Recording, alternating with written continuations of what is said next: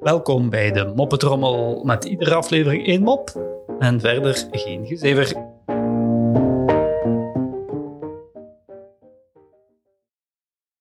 Een klein meisje gaat naar de dierenwinkel en vraagt aan de verkoper: Heb jij voor mij een konijntje te koop? De verkoper gaat op zijn knieën en vraagt: Wil je dan een lief zwart konijntje, een schattig bruin konijntje of zo'n lief wit konijntje met rode oogjes?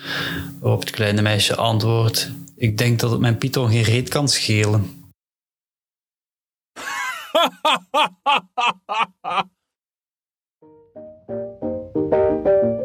Zo, dat was de moppetrommel voor vandaag. En tot morgen.